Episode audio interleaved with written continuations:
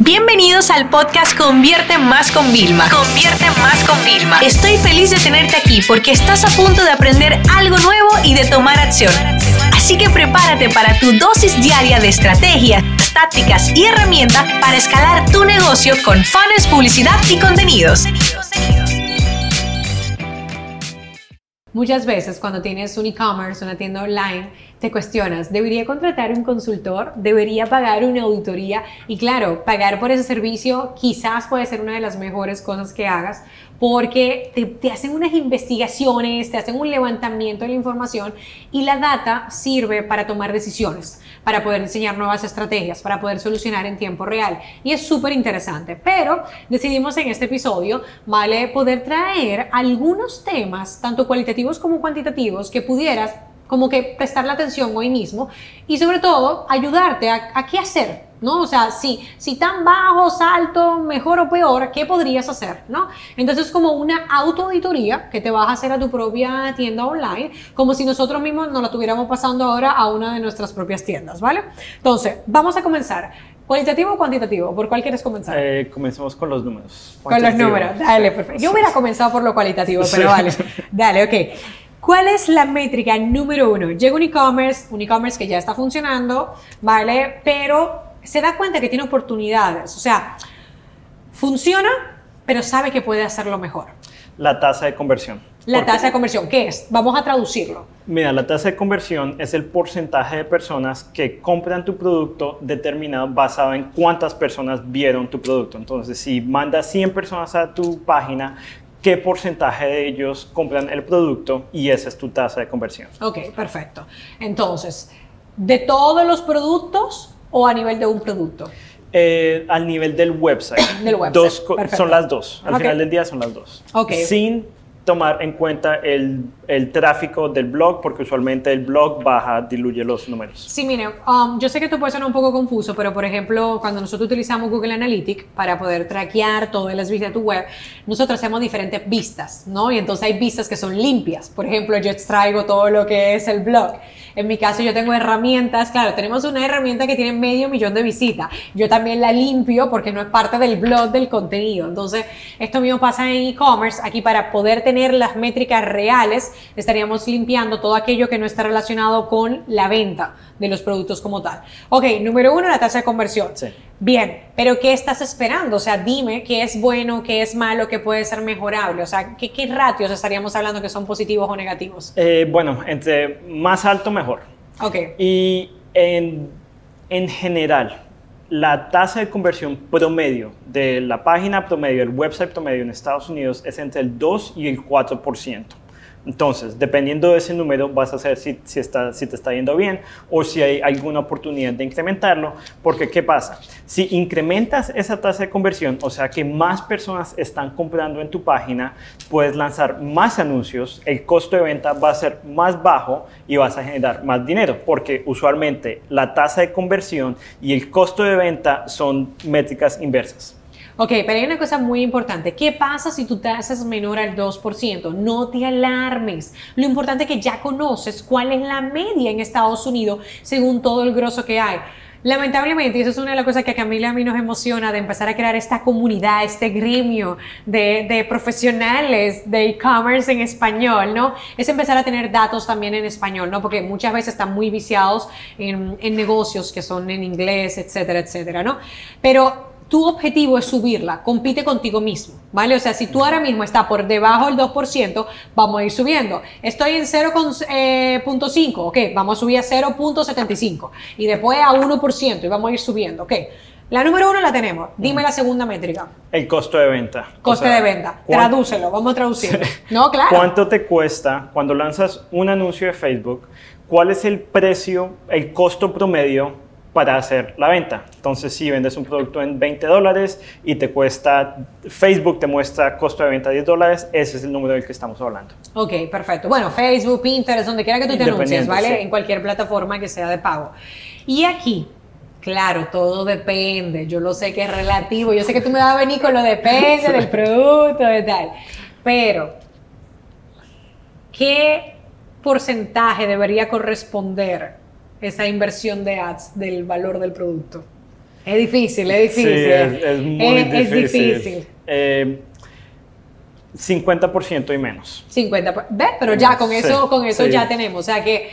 Pero eso significa también, señores, que por otro lado, que bueno, hay que tirar los numeritos bien. Tenemos que tener los márgenes claros de nuestro producto físico, porque hay unos costes asociados. ¿Ok? Entonces, para que tiren los numeritos bien. Ok, tenemos dos. Ratio de conversión, el coste. ¿Cuál es la tercera? Lo que se llama el average order value o el promedio de compra de carrito. Vale, traducción. Eh, cuando una persona compra un producto, ¿cuánto en promedio gastan en tu tienda? Y la manera más fácil de, de calcularla es cuánto generaste en tu tienda, cuán- qué número te dice Shopify dividido por la cantidad de compradores y eso te da el average order value. Vale, igualmente, si no tienes Shopify todavía, si estás, sea como sea que tú tengas tu tienda online, eso lo podemos hacer manualmente, ¿vale? O sea, en este caso era para que lo tuvieras de referencia, pero en este caso, esta métrica para ti en la auditoría, ¿de qué sirve? O sea, ¿para qué la utilizas? ¿Como indicador de qué?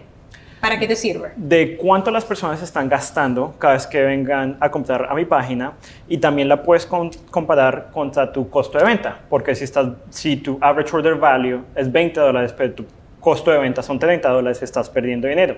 Entonces, el, el juego del e-commerce es siempre tratar de tener las ventas más baratas y que cuando esa persona venga a esa página, porque lanzar anuncios es lo más caro que puedes hacer para una tienda de e-commerce, es que cuando esa página, esa persona venga a esa tienda, que compre y que compre la mayor cantidad de productos posibles antes de que se vayan de esa página. Habitualmente, ¿cuál es la estrategia que tú sueles recomendar que siempre, que siempre suele, hay siempre excepciones, pero que siempre suele funcionar para aumentar el average order value? Después de tu auditoría, ¿qué es lo primero que se te ocurre que siempre funciona? Eh, incrementar el precio del producto. Ok, También hay una que es, se llama el upsell, eh, que es venderle a una persona apenas haya comprado algo. Inmediatamente, listo, le dio clic al botón de pagar, la página de muchísimas gracias cargó y en esa misma eh, página de gracias le dices, oye, antes de que te vayas, ¿quieres comprar este otro producto y te damos 40% de descuento? Y eso incrementa muchísimo el costo de venta, el, el average order value. Y la cosa es que pagaste por el costo de venta para que ellos compraran el primer producto, no para que, para compraras el, para que compraran el segundo producto, el upsell, el cual las márgenes son mucho más altas. en el totalmente, totalmente. Como siempre decimos, se gana en el back. Hay, un- hay conceptos en ventas que tienen que entender, lo que es el front offer, la oferta frontal, que es lo que la gente ve en el anuncio, y las ofertas detrás, el back offer, que son los upsell, que puede ser un bump también, que está el momento de la compra, o que son también las cosas que vendemos después por email marketing, ¿vale? A esos clientes existentes. Entonces, el dinero se hace siempre en la trastienda, se hace detrás de cámara, ¿vale? Por así decirlo. Muy bien. Esto es cuantitativo. Ahora, a nivel cualitativo, esta es mi parte preferida. Sí. ¿Vale? Para mí todo entra por los ojos. Sí. ¿Ok? Eh, yo siempre hago este símil. Yo nunca entraría a una tienda de un centro comercial que esté sucia, que huela mal y que se vea desorganizada. Simplemente no puedo. Y mira que yo no soy una persona súper organizada ni nada, pero escúchame, si es mi plata, es mi tiempo, yo quiero pasar un momento agradable. Exacto. Entonces yo no puedo entrar en una página que no cargue bien, que esté rota, que yo no entienda nada, o sea, y que sea fea. Y que tenga una imagen. Exacto, no, y que sea fea. Sí. Y yo siento, Camilo, que hay demasiadas páginas que necesitan mucha mejora. Muchísimas, todas. Ok, pero ¿cuáles son las métricas cualitativas, los indicadores que podríamos evaluar en una auditoría de un e-commerce? Eh, en relación al contenido, todo, todo lo que vamos a hablar de, por ejemplo, lo que dijiste, qué tan, qué tan rápido la página carga, que si los botones funcionan, qué tan, si los botones funcionan, si puedo pagar, todas esas cosas afectan la tasa de conversión. Entonces, si tú tienes una tasa de conversión baja, toma fotos nuevas. Trata de incrementar la velocidad de tu página. Eh, cambia el branding de tu página. Tal vez haz algo tan simple como cambiar el, color de un botón para que resalte en relación como todos los otros colores de la página puede incrementar la, la tasa de conversión. Eso se lo dijimos a un e-commerce hace una semana.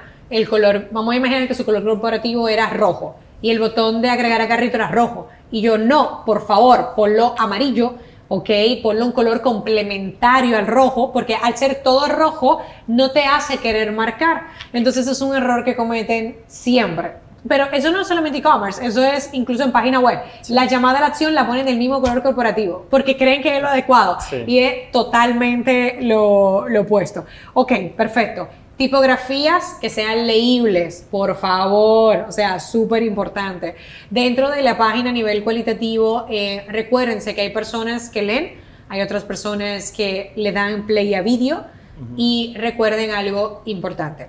Donde quiera que haya vídeo en la web, y eso se lo digo para sus anuncios de publicidad, para, sus, para su página web, si no tienen subtítulo, olvídense. O sea, si dije que hay alguien explicando, hablando y no tiene subtítulo, olvídense. O sea, eso no está actualizado a las tendencias de hoy. Entonces, también ténganlo en cuenta para que lo puedan tener. Ok, todo esto a nivel cualitativo es para la experiencia, pero tú y yo lo sabemos porque lo hemos utilizado, nosotros utilizamos mapas de calor para poder grabar el comportamiento de cada uno de los visitantes dentro de un e-commerce, ¿no? Y muchos de estos mapas de calor, eh, mi preferido es Hotjar, no sé si el tuyo... Buenísimo, buenísimo. Eh, es lo único que utilizamos. Vale, perfecto. O sea, yo recuerdo, señores, cuando yo empecé a utilizarlo eh, con mi blog, ¿ok? Porque a mí me encantaba ver, yo tengo un comportamiento muy raro, no sé si a ustedes les pasará igual, y es que yo abro cualquier página y tiro el scroll hacia abajo, quiero ver cuál es el final, y luego vuelvo hacia arriba y voy despacio. Entonces yo quería ver si las personas eran igual que yo. Y, pero increíblemente en la escuela Convierte Más aumentamos nuestra tasa de conversión cuando empezamos a diseñar unos footers corporativos con la dirección, los teléfonos de nosotros, porque ya no se veía como que vendía a una persona, sino vendía a una empresa. Pareciera mentira, pero eso ayudó y lo vimos a través de Hotjar, de poder poner los mapas de calor. Entonces, los mapas de calor te dan a veces versiones gratuitas bendito problema, si te pasa la versión gratuita significa que tienes más tráfico en tu sitio web, con lo cual, bueno, tampoco es malo y te, te permite poder ver cómo se comportan las personas y te permite saber si los botones no hacen clic. Eh, si la gente realmente lee, le da a ver más. Muchas veces tenemos mucho texto y hay que darle a leer más. Si le dan a, pasar en los slides de, de las imágenes y vídeos que hay en cada ficha de producto. O sea, es súper interesante. Si hacen clic en, el menú, a veces tienes un menú súper cargado que, que, nadie entiende. Tiene palabras que tú crees que están bien y nadie, nadie las utiliza, ¿no? O dónde se te queda la gente, el carrito abandonado, cómo es el comportamiento del carrito abandonado también. No sé si hay algo más que tú evalúas ahí también. A ver, bueno, eh, la cosa de Hotjar es buenísima y como tú mencionaste es gratis, todo el mundo debería de meterse. Hotjar.com, H-O-T-J-A-R.com, gratis. Aparte de ver los, los, mapas de calor, puedes grabar las sesiones de las, de las personas. La cosa de Hotjar es que Hotjar te dice qué está pasando, pero no te dice por qué está pasando. Hay una plataforma que se llama PICFU, P-I-C-K-F-U en el cual son personas que tú les preguntas, analiza esta página, ¿te gusta? ¿No te gusta? ¿Qué le cambiarías? Y ellos te dicen el por qué. Un error, el error más grande que todos los dueños de negocios de e-commerce hacen es que ellos diseñan las tiendas de e-commerce basado en lo que a ellos les gusta y basado en cómo ellos utilizarían la página, no como el usuario usaría la página. Y entonces nosotros cuando diseñamos una página, eh, se la mostramos al cliente, la, probamos y todo, y el cliente después nos dice, mira, es que no me gusta este detalle, no me gusta esto, esto. Y siempre les decimos, mira, es que nosotros no diseñamos esta página para ti, nosotros la diseñamos para tus clientes y tus clientes nos dijeron que les gusta esto, esto, y esto. Así que si quieres que sigamos incrementando las ventas, dejemos la página.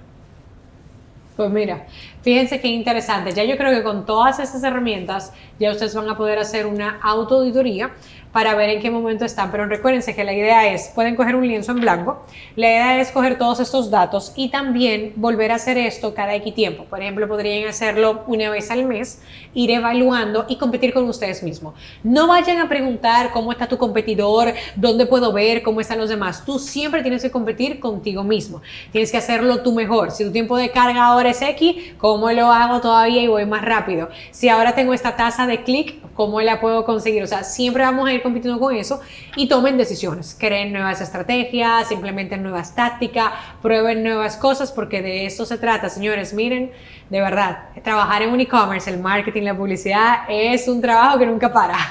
o sea que ya saben, vamos a dar una vuelta y siempre utilizarlo. Esta sesión se acabó y ahora es tu turno de tomar acción.